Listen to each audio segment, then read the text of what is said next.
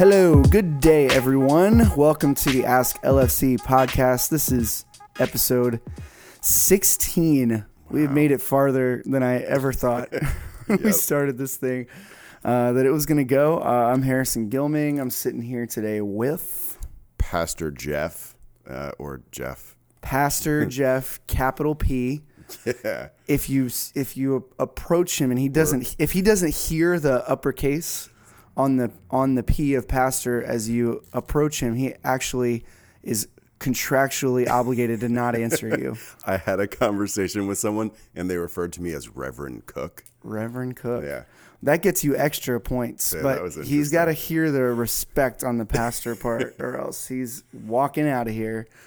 Um, that's the farthest thing from the truth. Um, so, uh, Jeff, uh, this last weekend, uh, taught and wrapped up a series that we had had been in for a pretty good stretch here of about uh, our, our big board says about nine weeks um, on the uh, fruit of the spirit and the role of the spirit in our lives. So I don't know. I guess before we start in, um, I was just reflecting the other day as we were sitting in our worship planning meeting and kind of wrapping up the series, just kind of the the the coolness of of how we had had this series planned and how it ended up playing out over this past nine weeks, particularly um, in this season. I don't know. What do you think about that? I it in a in a season of lockdown, uh, and all your your outward stuff either going away or changing, to be focused on how God acts in us. I, I mean, it couldn't have been more perfect, in my opinion. That's true. I didn't think about it that way, and it's and it's hard um, because um, a lot of times, and rightfully so, like we we have to hold everything in balance as we teach because there there is a um, Sorry, man. you get you better not answer it if it ain't Jesus. um, a, a lot of times we have to find this balance, which everything's a balance, but we walk the line between your your faith and and your your relationship with God can can be on one end of the spectrum totally inwardly focused, where all you're worried about is, you know, what you personally are thinking, what you personally are feeling, what you personally feel like God is saying to you, and then the way other end of this was uh, a lot more of probably I think how maybe Israel in the Old Testament viewed God, which is like it's a communal thing. It's all of us together. It's it's it's not uh, it's not just me spending all the time thinking about myself. So we we walk in the middle of all that, but it was a neat season to just kind of say, you know, we're gonna even as we teach those, we're gonna balance it. You can't talk about love and just talk about how you feel about it. Right. Yeah. Well, and even the so and that's why like it's the fruit of the spirit, right? So it is it's God in us and then what happens as a result of that. And even the connectedness aspect of the whole thing, I mean that's that's literally what connects us is the Holy Spirit in us. Um, it's just a, a fun and I didn't even place it until I looked at the dates on that board, but we really teed it up right before lockdown.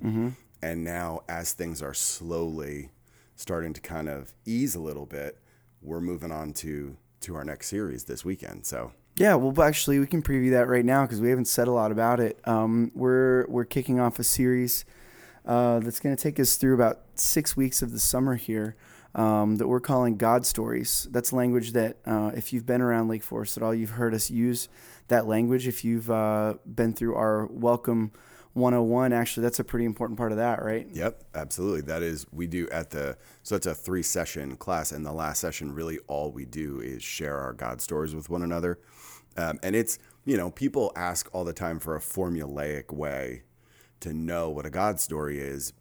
You really just kind of know because it was God. Yeah. Um, and that's that's I think a lot of what we're going to see in these stories because there's no specific common thread amongst the people we're going to talk about, except that it was God acting in their story. Yeah, we're gonna we're gonna kind of look at the line between where, um, the line between where we can look at our story and say I can see God moving in that, and and my life is about something bigger, and looking at at stories of some of the people that we see uh, in the Bible in the Old and New Testament, um, where where we see God working in them. That's that's a, a common a common thread that's really clear throughout the Bible. That sometimes feels hard to say that that's part of my story too. When you look at the Bible, you're like, well, that's clearly the Bible is God's story. You know, like right. this is all God's story. Um, so we're just just attempting to take a look at pulling that apart a little bit and and saying that uh, our story, my story, your story, uh, is is the best story that it that it can be when you uh, see it as part of this bigger thing that God is doing. So we're excited for that. It's for gonna sure. be a it's gonna be a cool um, six weeks, and we got we got uh, some some fun people even coming in to speak for a few of those weeks. Um, so all right, let's get down to it here. A couple questions for you, a couple follow ups. Um, so we we we had a Q&A right after the service and we knocked out a couple questions, but we had one come in that we wanted to specifically save uh, for this. And this is the question. It says, how does God see extreme dislike in my spirit for people that I see sowing division in our country? Someone asked us that question. Uh, it is the unpardonable sin. Uh, your salvation is go- no. I'm yep, kidding. See you later. That is, that is not true. Um, I think that I think that God's not limited the ways that we are in terms of how he interacts with us and what he sees. And so I'm trying to put human language on a thing that's bigger than that, but I will try. Uh, I think there's two things that happen. One, I think it it breaks his heart. Um, I think that, and again, this is a, it's just an attempt to illustrate. But when I see one of my children uh, hateful or angry towards another one of my children, it hurts me in a special way because I have love for all. Um, and for to see that kind of interaction hurts me in like multiple angles. Mm-hmm. Um, at the same time, God is a God of of the just, right? Like of of justice and truth, uh, and not being afraid to be bold uh, not being afraid to stand against uh, principalities and powers, right? This talked about in Scripture that that really do rule this world and are not about unity in Christ. And so, so to have something in me that doesn't feel comfortable to witness that and ignore it, I think makes God's heart leap. Hmm. The fact that it exists, I think, makes his heart break. Yeah, no, that's good. I, I that that's helpful to think about in in the analogy because there are definitely instances as a as a parent where they're fighting and you know one of them directly did the wrong thing and the other one is reacting negatively to that but it's because they were legitimately hurt because the the other child uh you know sometimes for no other reason than they were feeling bad or having a bad day, not because the other person did something to instigate it. I've had times where one of my kids will just walk up and just boom, just pop the other one, and the other one gets mad. And uh, yeah, your heart breaks not only for the one that that got hit, but you don't want that for the one that's acting out on it either. And and God, as we see, um, it's easy to misconstrue the the love that God has for us and what exactly love is as a blanket uh, as a blanket like do literally whatever you want and I'm cool with it. Right. And that's I mean, there's a couple places where scripture specifically addresses like yeah, grace, you don't earn it, you just get it and that's awesome. But does that mean do whatever you want? No. Like it's very clear that's not what we're supposed to do. Uh, and that's not to to belabor who the Holy Spirit is, but it's part of the role, the function that the Holy Spirit plays in our lives is convicting us when we are taking liberties we're not supposed to take, right? We're, we're responsible for what we know and to act on those things and do what we know is right. And sure, we fail, and God doesn't, doesn't hate us for that. Um, but we should at least be able to acknowledge that there's a different way that we're meant to engage. So, what do you think at the bottom line is the uh, appropriate way to feel the appropriate posture of your spirit if there's somebody that you see to take the example of of our kids whoever it could be if you i mean we see stuff uh, you see stuff in the news all the day uh, all the time during during the day that you can barely stand to click the link because of just the horribleness of what people do to each other sometimes. So when it comes to a situation like that and there's someone that is causing hurt and pain, uh, what are we supposed to feel toward that person? Right. Um, so this is probably an unpopular answer, but uh, it's the way I live, so I don't know any other way. I think we're supposed to feel empathy.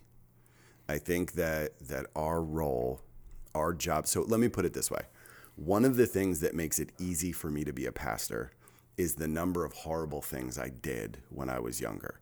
Like I don't judging other people is not a thing I really struggle with because I know what it is to be that that horrible whatever mm-hmm. um, and so i have i can tap into pretty quickly an empathy towards that and, and, some of the things that create behaviors that look awful but are generated out of uh, ignorance or hurt or trauma.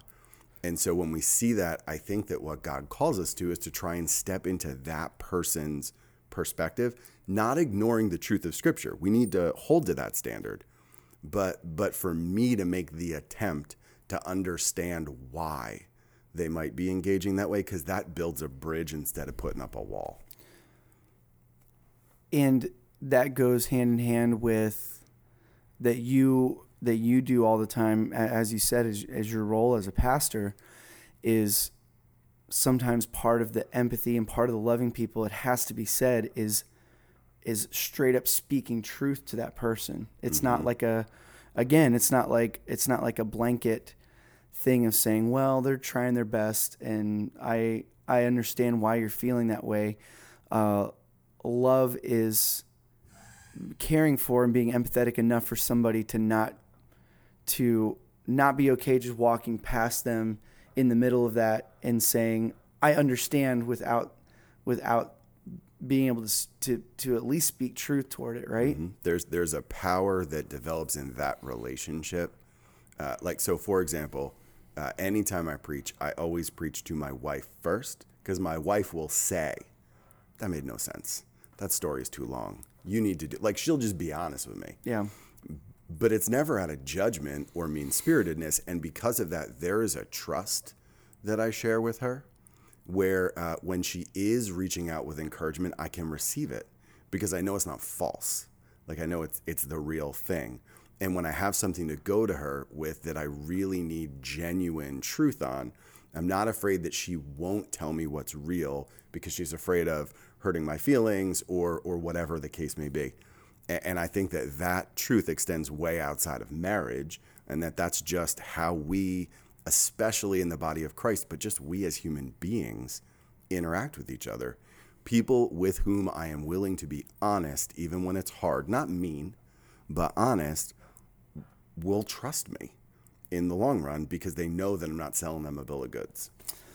So nobody asked this question, so I'm sorry to put you on the spot. I'm just Sorry. following a natural extension of all of this stuff because I'm curious to hear what what you would say about it. Sure. Um, a, a lot of people right now from a lot of different angles are thinking about uh, are thinking about injustice. There's a lot of people speaking loudly, publicly, social media about it. Um, we'll get to this part later, but we've even been hosting a forum about racism in America in particular, that kind of injustice. But how, like, how do you how do you speak publicly and lend your voice to injustice, but also do that in love, knowing that there was somebody who who has in a lot of these instances has purposefully chosen to carry out an act of hatred or injustice on somebody. So how do you how do you approach that with, with love without looking like uh, just being totally silent about it because you don't want to like hurt somebody's feelings? Like sure. Jesus hurt a lot of people's feelings, probably, right? Oh, I'm sure he did. Um, the well, so what I think happened, and I think this happens over time, but there's two sides to how you respond to that kind of thing. Because words, I mean, words are good, but they're just words. Actions are more important. Uh, you know, we want to be a part of the solution, not a part of the problem. And, and because of that, what seems to have happened in public forums, to speak specifically to your question, in public forums, there's a tendency to shy away from denouncing the negative thing entirely so that you can just focus on the positive because that's safe But what people have realized is that that usually signals inaction. That usually means that you're just kind of up there trying to look like the good guy, and I don't know that anything's going to happen because acknowledging that what was done is wrong is part of the solution. What has happened, however, is a complete reverse. So now there's this thing where people will will from the rooftops denounce the negative thing, but they're never actually doing anything positive. There's no actual active love taking place.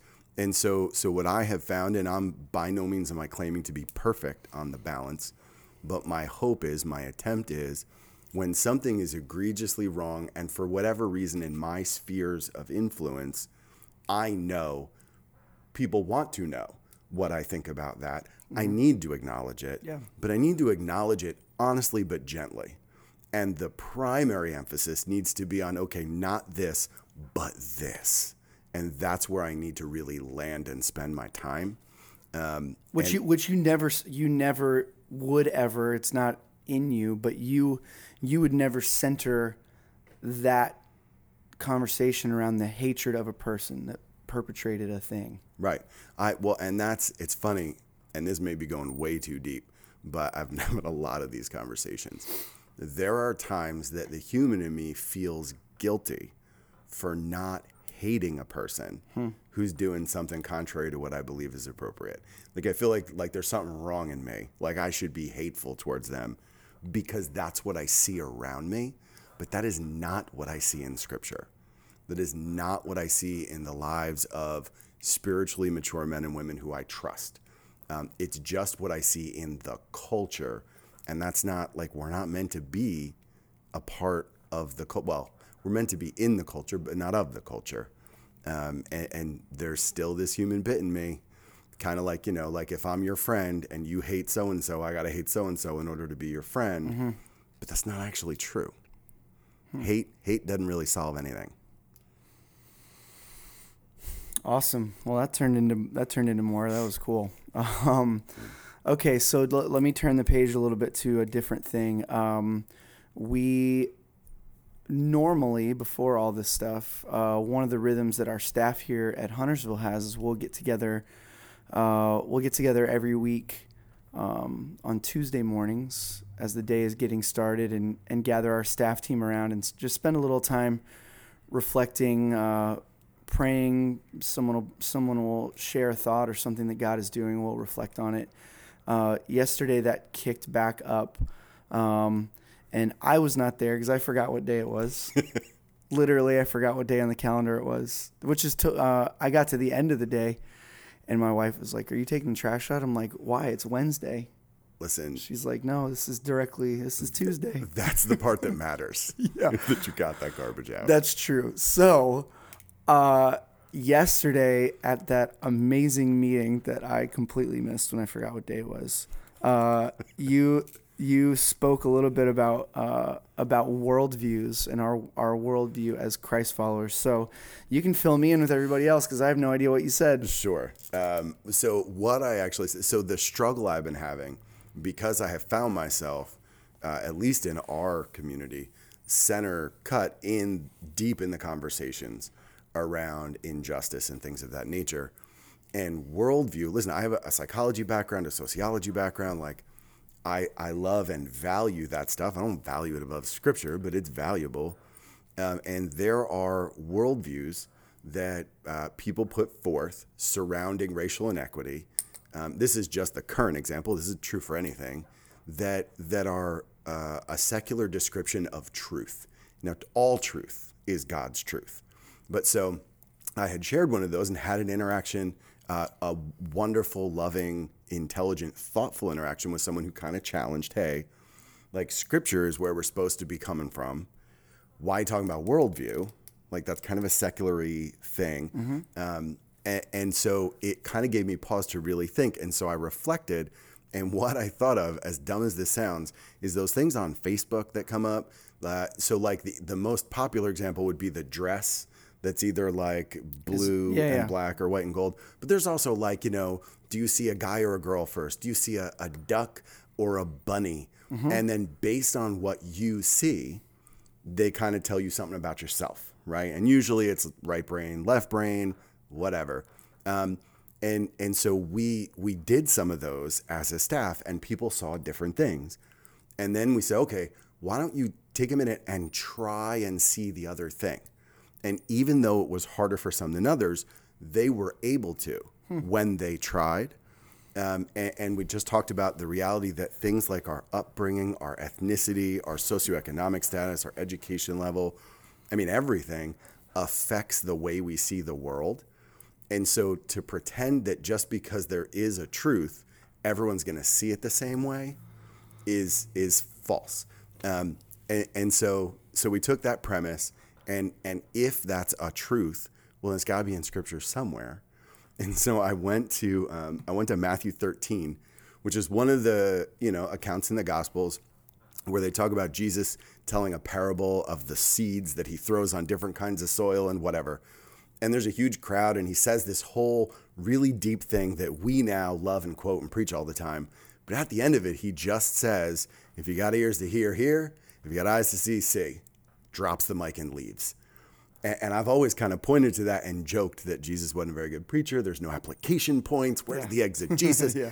But um, but but right after that, his disciples say basically that. They're like, "Why do you teach like that? Like, why don't you just tell them what it is?" And his responses to that point out a lot about worldview. One, he just acknowledges, "Listen, like these people want to see and hear, and they can't." Right? So, like, you're trying to see and hear, and you are they're trying to see and hear and they can't, which means that there's no instance in which I ought not be trying to understand what's going on. Like sticking my head in the sand is never what scripture wants me to do. And the second thing is that when I see someone who can't who can't see what I'm seeing through the lens of God, I should have compassion and sympathy, not disdain and judgment and hate. I mean, that's that's just not what we're called to do. And and so what we talked about was because the Holy Spirit lives in me, I always have that truth. I have that in me to convict me, to guide me, to direct me, which means that I'm safe to try and put myself into the worldview of others and let God do what God's going to do in it. Hmm. And in my experience, most of the time when I do that, God will affirm most of where I sat, and there will be some small thing where He shows me uh, a judgment or hatred in myself, or an area in which I have uh, an understanding or empathy for the other person, and it starts to build these bridges. I mean, the the notion that people's backgrounds doesn't matter is silly because anybody who who went to any kind of theological education understands that when you preach, you do a thing called exegesis. And what exegesis is, is the process of understanding what the original message meant to the original people so that you can take that meaning and apply it to your life. How do you do that? You think about who was the person who wrote it? What was their ethnicity? What was their hmm. age? What were their circumstances? I mean, like, worldview Yeah. is foundational to proclaiming God's word. So, how can we pretend that we're not supposed to do the same thing in our daily lives? And another interesting point, I've talked with Mike a little bit about this on the podcast before, but it is so it is so funny to to me. And as you read scripture, it's kind of funny too because the disciples, like we think back and we're like, man, how did they not get it? Like they were there with him, mm-hmm. like, and then he's he's crucified, and you know they don't they're they don't get that he said he was coming back, and it was like then you then you really take a step back for a second and you realize a ton of what he said. He was he was purposefully speaking in stories or parables or uh, you realize that the intentionality behind that for him is that he he knew that saying something that's that got me to think and to arrive at that conclusion myself is always going to work better than someone standing up and telling me you should think this or you should do this. But uh, the the work that you're talking about is work that we kind of just have to do because no one can really no one can really do that for you. It's something that you have to figure out because you you have to arrive there. No one else is no one else is going to tell you this is how you should think or this is where you should arrive on things. You you at the end of the day, you have to arrive there, and those are the questions that you have to ask yourself. So basically, did you ever see the movie Inception? Yes. So basically, Jesus was just doing Inception on all of us, and he was He just was. planning these ideas, and he was like, "Just think about them," and then you came to that conclusion. You're like, "I just thought of this thing," and Jesus is over there like, See, I like that. I was going to go Sixth Sense or Fight Club. Now, listen, there's some stuff in Fight Club I don't condone, but I'm telling you, when I realized the end, I literally went back. I bought another ticket and went back in to watch it again. And that's, and I get that I am a Bible geek and I do this, whatever, but like that's, that's how scripture is. When I learn a thing and can go back in and see it with all new eyes, that's, I mean, it's amazing. All right, last thing, and then we'll rock out of here. Um, I was just curious to ask uh, how the uh, racism in America forum that you're doing was going. We I know we had a ton of people that wanted to be involved in that. How many that end up being, and how has that been? How, what, are the, what are those conversations been like? Sure. Uh, so right now we're at 160 people, um, which for a thing that we mentioned once, clearly there's a heart that direction, and those are not all people that sit on one side of the issue. Um, there is a very good mix, and so I mean it's been going great. The hope whenever you do a thing is that like you don't want there to be too much time. Like you want to come to the end of whatever it is, the hour, the hour and a half, and you want people to want more because it keeps them engaged in the material. Um, and, and that's been the case every time. But the thing that has struck me the most since this whole thing started is the number of interactions I've had with people who are disagreeing with something that I've said or, or a, a reading that I have signed or something but the way that they're disagreeing is a is a genuine desire to put themselves in my worldview, like a desire to to in honoring God to understand the other side of the coin. And I have had, I mean, off the top of my head, I can think of seven. I'm sure there's more uh, conversations that that went longer than one email to another, like actual back and forth dialogues, and not a one of them has not been thoughtful, intelligent, respectful, loving, and and in many of them, the way we both ended the conversation was to to acknowledge appreciation for the way the other person was willing to engage us, hmm. and that's that is why the church is supposed to lead out in issues of injustice and inequality because we have a covenant bond with one another where we we're capable of having respectful, intelligent discussions on items we don't agree on and still have it be God honoring and loving. Um, that's kind of what makes the church special. Hmm.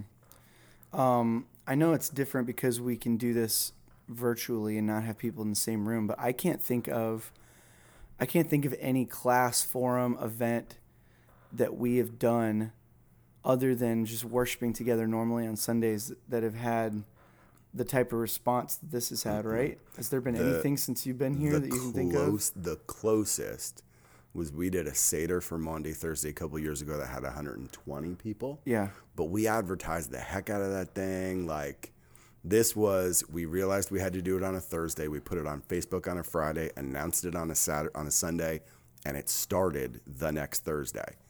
Um, it is, this is, this issue is Lake Forest DNA. Uh, it's just a part of who we are and what we care about because we love God and, and we want to be concerned about not just ourselves, but those around us. Um, and I just, I have really appreciated the way our people have engaged it. I've seen the same thing. So we um, we appreciate you guys, Lake Forest, are listening to this and your desire to do exactly what Jeff's talking about and and uh, poke some holes into your worldview and and see what happens when when you do that. And uh, again, is another thing Mike and I have talked about is there is literally nothing there's nothing dangerous about asking questions. There's nothing dangerous about, about challenging your worldview because if if the thing you're holding on to is the true thing, then there's nowhere to go but back to that.